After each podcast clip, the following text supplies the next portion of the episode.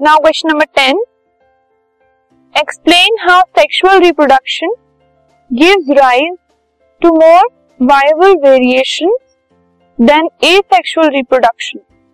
How does this affect the evolution of those organisms that reproduce sexually?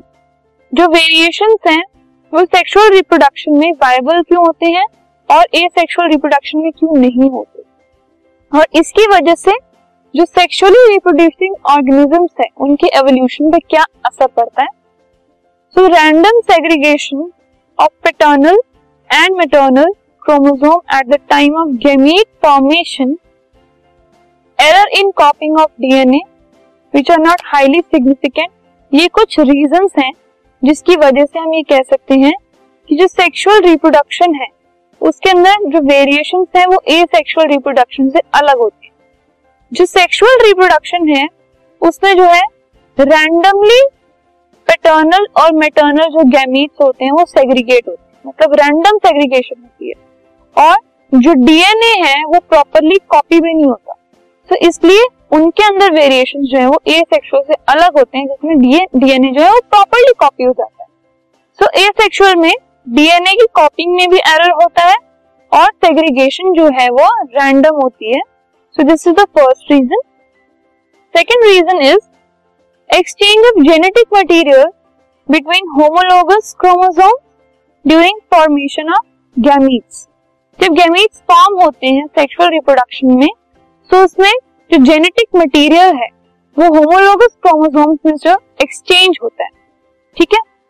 Next है, अब अगर हम asexual reproduction देखें only the very small changes due to inaccuracies in DNA copying pass on the progeny इसमें जो कम variation है, वो क्यों आता है?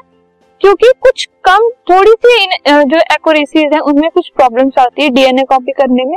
बस उसी की वजह से प्रॉब्लम्स आती है। अदरवाइज़ जितना भी सारा डीएनए है, वो एग्जैक्टली exactly कॉपी हो जाता है। Thus offspring of asexual reproduction are more less genetically similar to their parents इसीलिए अगर सेम टू सेम अगर हम कोई चीज़ कॉपी कर दे तो दैट मीन्स वो बिल्कुल सेम होंगे सिमिलर होंगे अप्रोक्सीमेटली तो ए सेक्सुअल रिप्रोडक्शन में क्या होता है? डीएनए प्रॉपरली कॉपी होता है.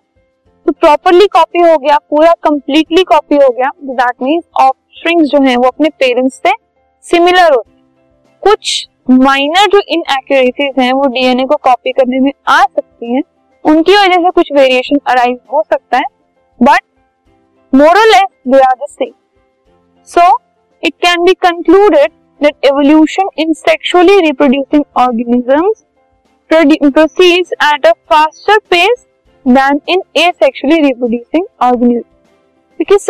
रिप्रोड्यूसिंग जो ऑर्गेनिजम्स होते हैं, उनमें वेरिएशन बहुत होता है। तो उनमें जो एवोल्यूशन है, वो बहुत जल्दी जल्दी हो सकता है, क्योंकि उनको अडेप्ट करने के लिए चेंज करने के लिए उनके पास बहुत सारी चीज़ें होती है। Accumulation of variation occurred due to sexual reproduction over generation after generation and selection by nature created by diversity तो ये डाइवर्सिटी कहाँ से आई? ये डिफरेंसेस कहाँ से आए? क्योंकि जो सेक्सुअल रिप्रोडक्शन है, उससे वेरिएशन बहुत सारे क्रिएट होते हैं। आप ह्यूमन रेस में देख लो। कलर अलग है लोगों का साइज़ अलग है, उनके बोलने का, उनका जो स्ट्रक्चर है, जो बॉडी डिज़ाइन है, वो अलग हो जाता है। तो ये सब क्यों होता है? क्योंकि देर इज़ अ वेरिएशन जो वेरिएशन है डीएनए कॉपिंग का, उसकी वजह से इतनी वैरायटी क्रिएट हो जाती है। तो इसी इसी की वजह से हम ये कह सकते हैं, जो सेक्सुअल रिप्रोड्यूसिंग जो ऑर्गेनिजम्स होते हैं, वो ज़्यादा जल्दी इवॉल्व करते हैं, क्योंकि इनमें बहुत वेरिएशन होते हैं। So in case of sexual reproduction जो वेरिएशन है, वो ज़्यादा होते हैं because of the inaccurate copying of DNA और रैंडम सेग्रीगेशन और जो जेनेटिक मटेरियल है, उनकी कॉपिंग जो है वो प्रॉपरली नहीं हो पाती और ए सेक्सुअल रिप्रोडक्शन में क्योंकि सब कुछ एक्यूरेटली होता है अप्रोक्सीमेटली तो जो प्रोजिनी है वो एकदम सेम होता है। तो उसके अंदर वेरिएशन कम होते हैं। तो वो धीरे धीरे इवॉल्व करते हैं और सेक्सुअल रिप्रोड्यूसिंग ऑर्गेनिज्म जो है वो ज़्यादा जल्दी evolve